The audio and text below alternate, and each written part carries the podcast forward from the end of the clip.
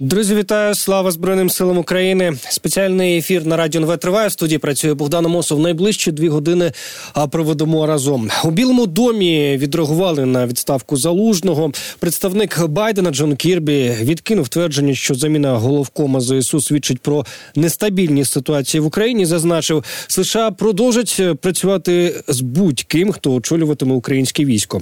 Кірбі наголосив, що Зеленський верховний головнокомандувач е, збройних сил сил України, і він може вирішувати, хто буде у військовому керівництві. І в цьому, за його словами, і полягає цивільний контроль. До того ж, представник держдепу США Веден Пател, коментуючи відставку залужного, заявив, що в Вашингтоні не будуть втручатися у внутрішні справи України. А про це і не лише про це ми поговоримо із Михайлом Гончаром, президентом центру глобалістики стратегія 21 Пане Михайло. Михайло, вітаємо вас. Доброго дня, вітаю. А, Як на вашу думку було сприйнято відставку Валерія Залужного у наших партнерів? Маємо ось такі офіційні заяви, так але а, чи лише вони описують а, е, те, як сприйняли ці події наші партнери? Ну звісно, що офіційна реакція є коректною, виваженою вона відображає офіційну позицію Сполучених Штатів. Ну, в принципі, вона такою і мала би бути, такою є. Але звісно, що офіційна позиція це лише частина позиції держави, в даному випадку американської держави, щодо того, які е, процеси і події відбулись е, в Україні, країні, якій надається американська допомога, і, власне кажучи, лінія взаємодії з Україною йде не тільки там, скажімо, по е, вектору е, зовнішньополітичних, дипломатичних відносин, але і е, по е, мережі, передусім в даній ситуації, в ситуації російської агресії проти України. По е, військовій лінії, і тут звісно, що е, позиція Сполучених Штатів вона є дещо іншою. Суть її полягає в тому, що Сполучені Штати в принципі намагались утримати політичне керівництво України від кроку, який був зроблений. Це цілком зрозуміло. За військовою і воєнною логікою будь-яка зміна командування Збройними силами, тим більше в умовах війни, це завжди дезорганізація. Наскільки тривалою вона може бути, наскільки охопити вищий командний склад, це інше питання. Навіть коли це виставлено благими намірами, це завжди певна дезорганізація. А це неприпустимо в умовах ведення достатньо інтенсивних бойових дій, та особливо з урахуванням того, що поточно, ну не тільки цими днями, а впродовж останніх тижнів, е, починаючи з кінця минулого року, точиться, наприклад, в районі Авдіївки. І тому такого роду тектонічні сули, вони повторюю, навіть якщо законодавчо обґрунтовані і там абстрагує від намірів, скажімо, це благі наміри, от все рівно призводять до певної дезорганізації. От ми зараз бачимо це по зміні чільника Міністерства оборони. А там ще не завершився ось цей внутрішній реорганізаційний хаос.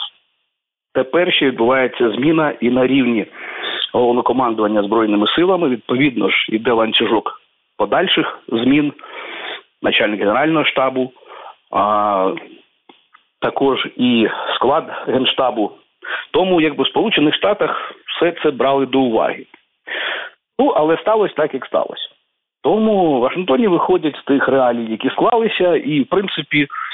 Е, тут дійсно я не думаю, що буде зміна якогось курсу на підтримку України. Е, ми бачимо навпаки, що зараз якраз е, завдяки Сполученим Штатам були проведені відповідні переговори з урядом Еквадору і досягнуто домовленості про те, що старе радянського зразка озброєння який є в еквадорській армії, буде передано Сполученим Штатам. Ну і зрозуміло, що Сполученим Штатам американській армії воно ні до чого, це все буде в Україні. Е, тому тут якби курс на підтримку він зберігається. Але ми ж бачимо, що в Сполучених Штатах по суті в такому хаотизованому становищі зараз знаходиться сама адміністрація Джона Байдена, Джозефа Байдена.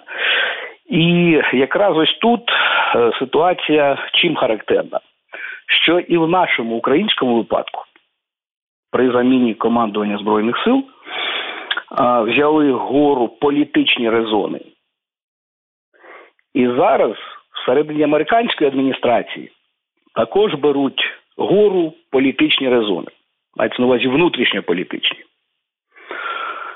Пов'язані з тим, що по суті там є таких два підходи до подальшої підтримки України. Вони то обидва якби спрямовані на підтримку України, але один полягає в тому, щоб зберегти ось цей існуючий статус-кво, і тому звідси іде така важка робота в конгресі, щоб пробити зрештою виділення схвалення конгресом а, виділення коштів для по закону по законопроекту для України, Ізраїлю та Тайваню. А з іншого боку, має місце підхід, який базується на тому, що ну, потрібно зробити таку оперативну паузу. Нам зараз тут в Сполучених Штатах якби головні проблеми пов'язані з виборчою кампанією і як не дати можливості прийти до влади Трампу і Трампістам. А от і тому, мовляв, треба якось на тлі проблем, які є на Близькому Сході. Ну от а, в Україні, от те, що називається війна в Україні, треба добитись якогось такого бодай проміжного мирного врегулювання.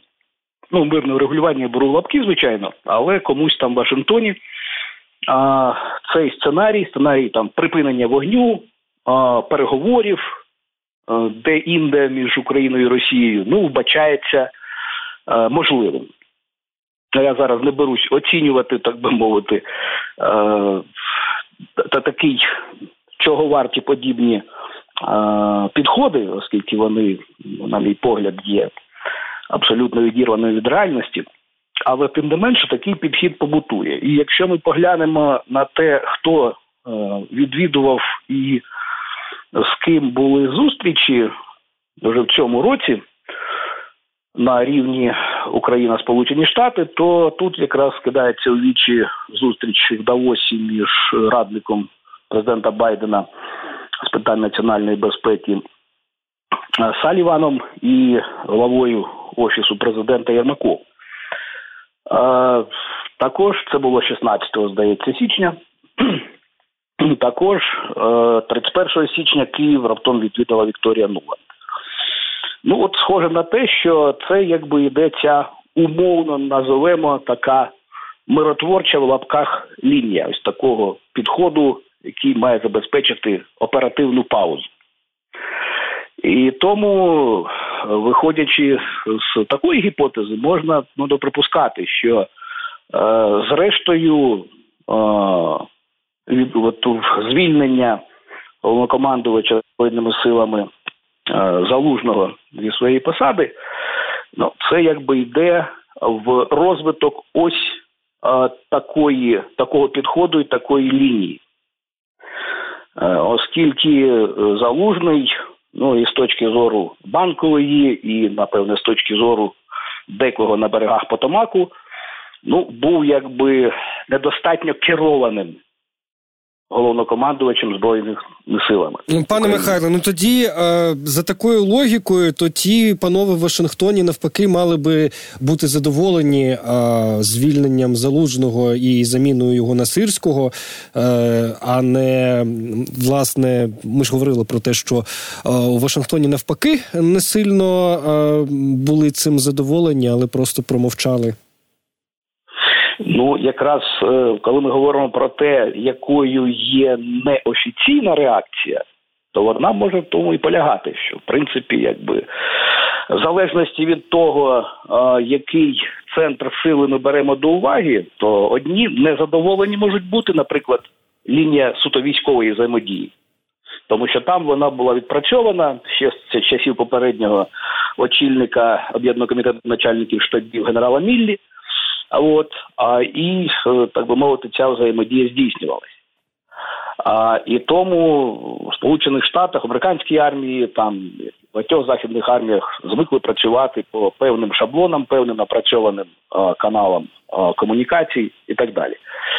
Що стосується політичної лінії, яка уособлювана а, якраз е, Білим домом, то там підхід був інший. І от, власне кажучи, з цієї точки зору я припускаю, що е, неофіційно у Вашингтоні задоволені е, тим, що відбулася зміна. Але е, офіційна позиція, звичайно, полягає в підтримці України. Ну і якби це й було, власне кажучи, означено. Ніхто не буде говорити якісь інші речі на офіційному рівні.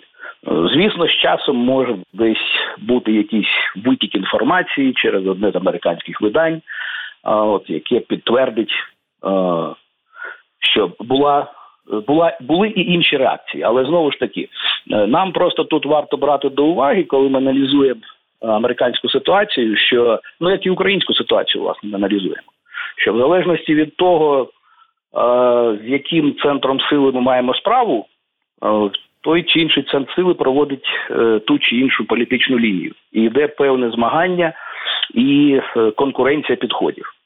Ну і далі, так би мовити, умовно кажучи, е, хто перший добіжить до Байдена, ну і вкладе йому в вуха ту позицію, яку потрібно озвучити.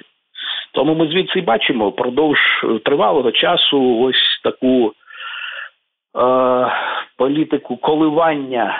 Е, що Сполучені Штати з одного боку займають чітку позицію там допомагати Україні стільки, скільки необхідно, а з іншого боку, не можуть ніяк перейти до е, зайняти позицію чітку ставку на перемогу України. От саме те, те, те, це те, що ми спостерігаємо, і є проявом ось е, боротьби зіткнення оцих двох підходів. В тому числі європейські союзники Сполучених Штатів вже е, якби доволі відверто вказують що потрібно е, посилити допомогу Україні.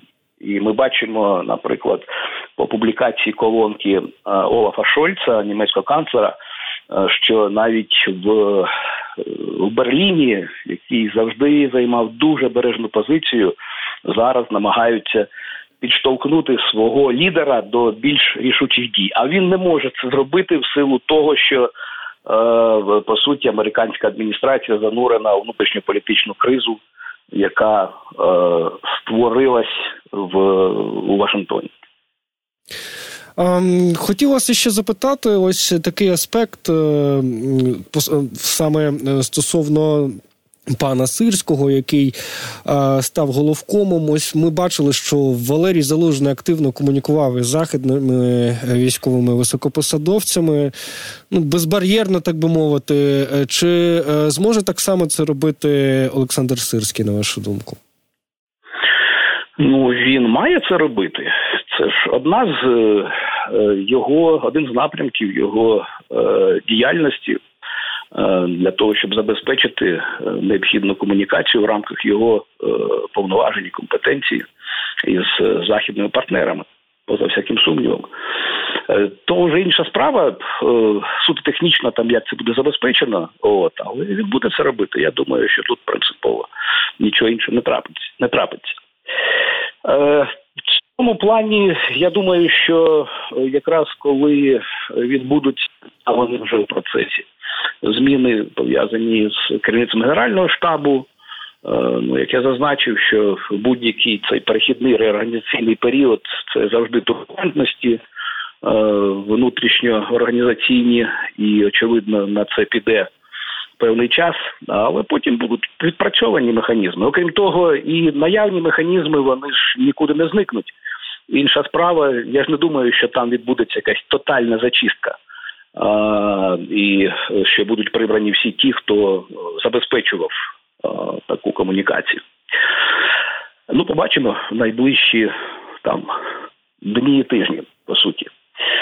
Е, в контексті ось загальної е, такої загальної ситуації і подальших е, напрямків розвитку її тут потрібно ще звернути увагу ось на що. Не тільки на те, що відбулось ну власне заміна е, головнокомандувача збройними силами, тепер уже начальник генерального штабу, що логічно витікає із заміни головнокомандувача. Але треба звернути увагу на те, чого не відбулося, а мало би відбутися. Е, я маю на увазі те, що багатократно, ну, принаймні тричі так точно. Е, наші західні партнери, передусім, це були американці і британці, звертали увагу політичне керівництво держави на те, що необхідно очистити вищі державні щаблі від російської агентури. Це не було зроблено. І зараз, ну, що це робиться. І тому це теж той чинник, який впливатиме в подальшому на ставлення до е, політичного керівництва України, підкреслюю, політичного керівництва України, і відповідно на масштаб допомоги.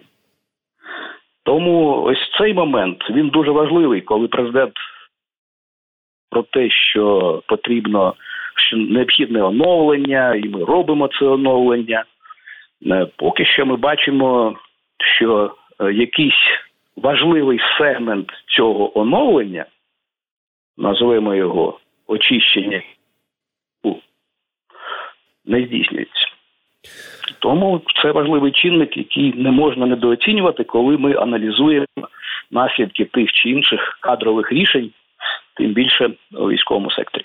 Е, пане Михайло, коли ви кажете про російську агентуру в, держ... Е, в найвищих державних щаблях, е, які саме щаблі ви маєте на увазі? Це про які йдеться інституції? Ну, практично мова йдеться про те, що відноситься до вищих органів державної влади, тобто це стосується і е, установи, яка називається зараз офісом президента, раніше адміністрацією президента, секретаріатом президента. І е, також інших всього того, всього того, що входить до е, центральних органів виконавчої влади. Ну, дивіться, нещодавне повідомлення Служби безпеки України про те, що були затримані е, е, група там чи поодиночно вони діяли, якоїсь більш детальної інформації немає. От співробітників спецслужб українських спецслужб, які працювали на Росію. Ну, відповідно, якби це говорить про те, що е, даний напрямок роботи він е, ну, не завершений. Тобто, зрозуміло, що коли е, виникали у наших західних партнерів питання, це питання якраз виникали по лінії спеціальних служб то вони ж не на рівному місці виникали. Тобто, це був результат, очевидно, їхнього аналізу, тривалого аналізу, очевидно, якихось спеціальних заходів. Е, перш ніж вони виставили це під час зустрічей е, з політичним керівництвом України, чи то в Лондоні, чи то в Вашингтоні, чи то тут в Київ, коли приїздили. Так що це якраз і потребує особливої уваги, тому що це це питання не просто якихось зіткнень політичних інтересів.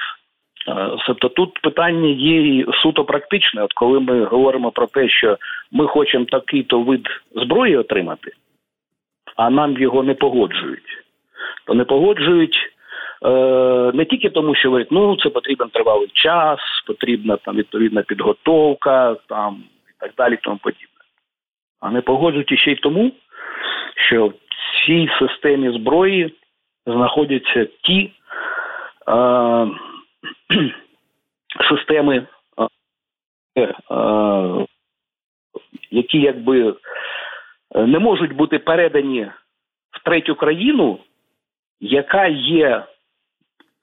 Е, полем для е, чи продовжує бути полем, тим більше в умовах війни, е, для діяльності Е, ворожої спецслужби, і що цей е, секрет, чи ця технологія, е, чи певний пристрій, от може бути, може потрапити в руки е, ворога.